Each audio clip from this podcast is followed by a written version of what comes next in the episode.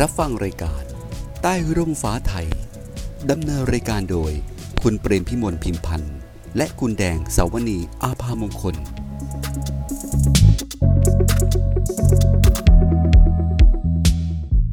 สวัสดีค่ะ พบกับรายการใต้ร่มฟ้าไทย แดงโสนีและพี่เปรมพิมลโดยมีกรมชลประทานร่วมสนับสนุนรายการ ซึ่งในตอนนี้นะคะ ก็จะเสนอ เรื่อง ชนลกรกับการป้องกัน และติดตามผลกระทบสิ่งแวดล้อม ซึ่งพี่เปรมก็ได้ เตรียมพร้อมแล้วค่ะที่จะนำเสนอสาระที่มีประโยชน์กับท่านผู้ฟัง สวัสดีค่ะพี่เปรมคะค่ะ สวัสดีค่ะท่านผู้ฟังค่ะท่านผู้ชม สวัสดีค่ะพี่แดงค่ะ ค่ะ ก็เป็นหัววันนี้ข้อที่พี่เปรมให้มาเลยค่ะค่ะ ก็คงจะเชิญเลยค่ะ ก็เรื่องที่เราจะคุยกันนะคะก็เป็นเรื่องของชลกรกับการป้องกันและติดตามผลกระทบสิ่งแวดล้อม นะคะ ซึ่งจริงๆแล้วเออหลาย ๆ คนก็สงสัยว่าเอ๊ะทำไมกรมชลประทาน ชอบไปสร้างอ่างเก็บน้ำในพื้นที่ที่มันเป็นพื้นที่ป่าเขาลำเนาภัยอะไรอย่างเงี้ยนะคะซึ่งจริง ๆ แล้วเนี่ยไม่ต้องกังวลนะคะ ว่าเขาจะไม่คำนึงถึงเรื่องราวเหล่านี้นะคะ ก็ก็จะเเล่าให้ท่านผู้ฟังได้ท่านผู้ฟังและท่านผู้ชมได้ฟังนะคะว่าเเรื่องของการสร้างอ่างเก็บน้ำของกรมชลประทานค่ะ ซึ่ง ในการสร้างอ่างเก็บน้ำของกรมชลประทาน พวกเราก็ทราบดีอยู่นะคะว่าเป็นการสร้าง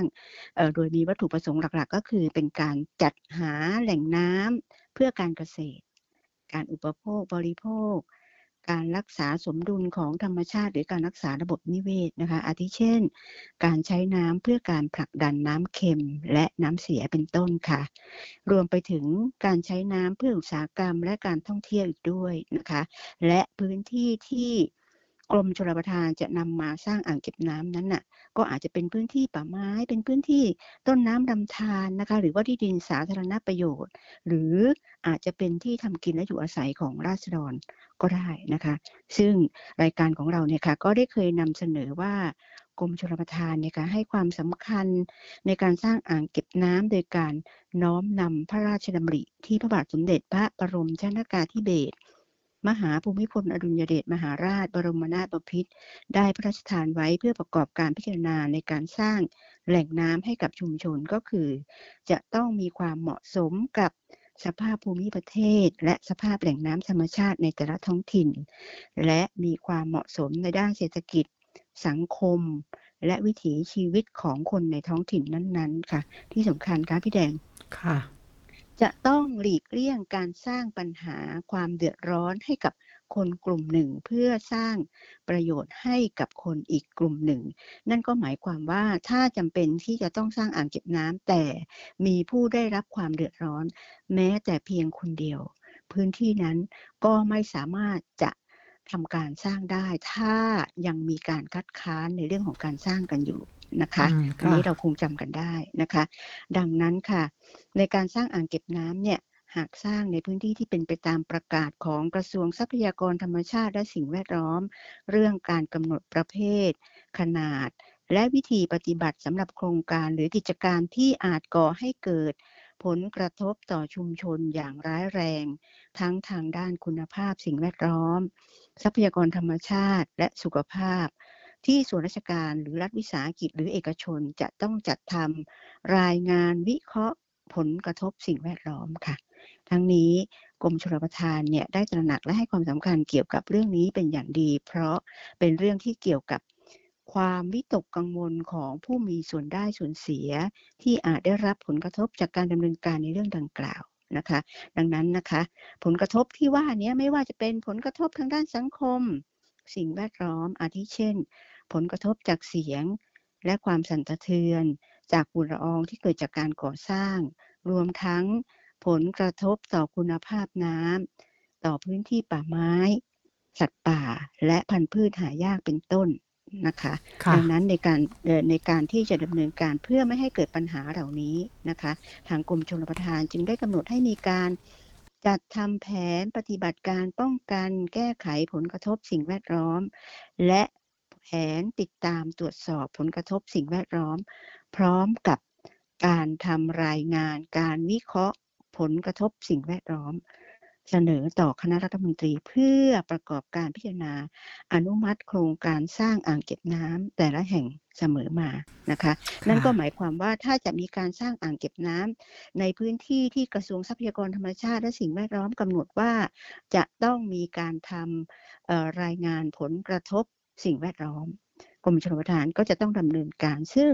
ในรายงานฉบับนั้นเนี่ยค่ะ มีสิ่งแวดล้อมไม่ว่าจะเป็นเรื่องของทรัพยากรธรรมชาตินะคะ ก็เช่นป่าไม้หรือ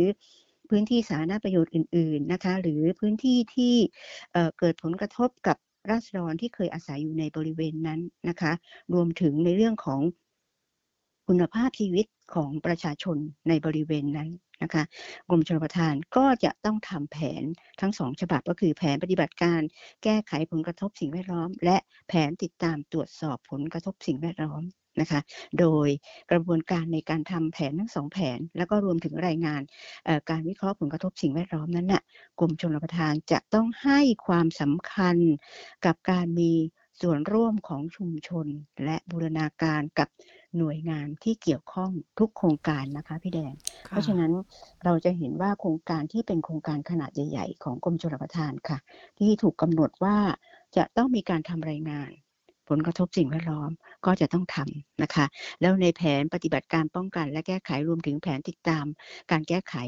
ก็จะต้องมีการดำเนินการ นะคะซึ่งในเรื่องนี้ค่ะมันเป็นมาตรการที่ถูกกำหนดโดยกระทรวงทรัพยากรธรรมชาติและสิ่งแวดล้อมเพื่อให้อ่างเก็บน้ำเนี่ยค่ะเกิดขึ้นมาแล้วไม่มีผลกระทบต่อจิตใจของชุมชนในบริเวณนั้น และผลกระทบกับพื้นที่ป่าไม้ รวมถึงสัตว์ป่า แล้วก็สัตว์หายาก แม้กระทั่งโบราณสถานนะคะแหล่งประวัติศาสตร์ต่าง ๆ อันนี้ก็ไม่สามารถที่จะกระทำได้ถ้าไม่มีการทำรายงาน วิเคราะห์ก่อนรวมถึงการทำแผนเพื่อป้องกันแก้ไขค่ะนะคะ เพราะฉะนั้นในเรื่องของการสร้างอ่างเก็บน้ำขนาดใหญ่นะคะ ที่จะต้องมีการทำรายงาน การวิเคราะห์ผลกระทบสิ่งแวดล้อมนะคะ กรมชลประทานจะต้องให้ความสำคัญกับแผนปฏิบัติการป้องกัน และแก้ไขนะคะ รวมถึงแผนติดตามตรวจสอบผลกระทบที่จะเกิดขึ้นควบคู่ไปด้วยค่ะ เพื่อ ให้ผู้มีส่วนได้ส่วนเสีย เกิดความสบายใจค่ะ และให้ความร่วมมือในการดำเนินการที่สำคัญค่ะ คือการให้ความสำคัญกับการมีส่วนร่วมของชุมชนและหน่วยงานที่เกี่ยวข้อง เพื่อให้แหล่งน้ำแห่งนั้นๆ ได้รับประโยชน์อย่างทั่วถึงกัน สร้างความผาสุก ให้กับชุมชนอย่างแท้จริงค่ะพี่แดงค่ะ ค่ะ ก็มีขอบเขตมีขั้นตอนเกี่ยวกับการปฏิบัติงานนะคะ แล้วก็ยังทราบว่ามีการทำขึ้นมาเป็นลายลักษณ์อักษรเป็นคู่มือ เพื่อจะกำกับดูแลแล้วก็ติดตามตรวจสอบการปฏิบัติตามมาตรการป้องกันและแก้ไขผลกระทบสิ่งแวดล้อม ซึ่งเหล่านี้ก็นับว่ามีขั้นมีตอนนะคะ ให้เกิดประโยชน์ กับมาตรการป้องกันและการแก้ไขผลกระทบสิ่งแวดล้อม และมาตรการติดตามตรวจสอบผลกระทบสิ่งแวดล้อมด้วย ใช่ไหมคะพี่ค่ะ ใช่ค่ะทั้งหมดทั้งมวลเนี่ยค่ะก็กรมชลประทานก็ไม่ได้ทำแต่เพียงฝ่ายเดียวนะคะกรมชลประทานจะต้องไปทำการสำรวจความคิดเห็นของประชาชนในพื้นที่ด้วยนะคะ แล้วก็มาตรการต่างๆ ที่จะต้องดำเนินการเพื่อแก้ไขผลกระทบนั้นน่ะถ้าเกี่ยวข้องกับหน่วยงานไหน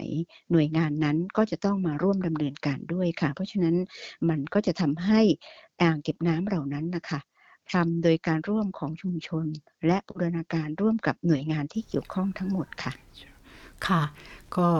วันนี้ก็เรียกว่าเป็นวิชาการกันหน่อยนะคะ ที่พี่ได้นำเสนอให้ได้รับทราบกัน มีอย่างอื่นเพิ่มเติมอีกไหมคะในช่วงสุดท้ายนี้ค่ะก็ก็เรื่องราวที่เล่ามาทั้งหมดเนี่ยนะคะ เพื่อที่จะบอกกับท่านผู้ฟังท่านผู้ชมว่าท่านไม่ต้องกังวลว่ากรมชลประทานคิดจะสร้างอ่างเก็บน้ำที่ไหนก็สร้าง ไม่จริงค่ะ จะต้องมีการวิเคราะห์ความจำเป็น แล้วก็เหตุผลในเรื่องของความจำเป็นในการที่จะต้องสร้างอ่างเก็บน้ำที่สำคัญกรมชลประทานให้ความสนใจหรือให้ความสำคัญกับผลกระทบที่จะเกิดกับสิ่งแวดล้อมที่มีอยู่ในพื้นที่อ่างเก็บน้ำนั้นๆนะคะ และที่สำคัญคุณภาพชีวิตของประชาชนในบริเวณนั้น ก็จะต้องได้รับการดูแล โดยที่เมื่อมีการทำขึ้นมาแล้วเนี่ยชุมชนจะต้องได้ประโยชน์ และแก้ไขปัญหา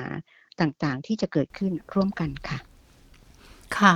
ก็เรียกว่ามีการประเมินผลกระทบสิ่งแวดล้อมที่เรามักจะรู้จักกันที่เรียกบ่อยๆ กันว่า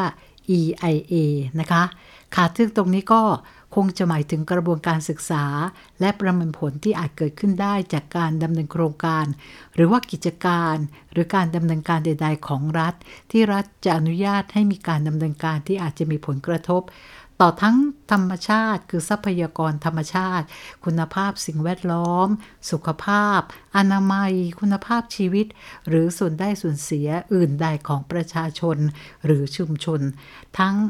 ทางตรงทางอ้อม โดยผ่านกระบวนการการมีส่วนร่วมของประชาชน เพื่อกำหนดมาตรการป้องกันแก้ไขผลกระทบดังกล่าว ตรงนี้เป็นคำจำกัดความอีกหนึ่ง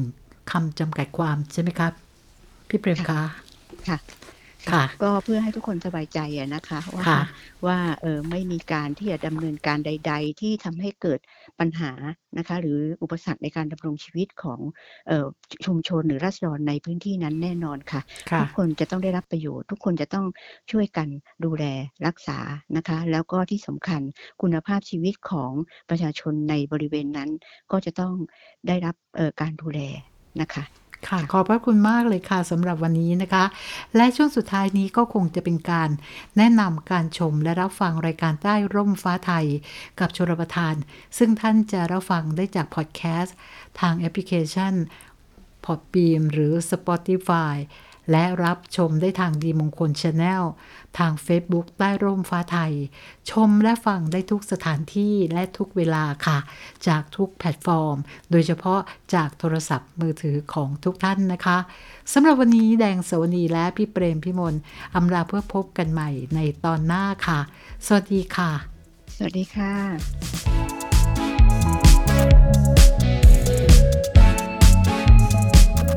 ขอขอบคุณ ผู้สนับสนุนรายการ กรมชลประทาน กระทรวงเกษตรและสหกรณ์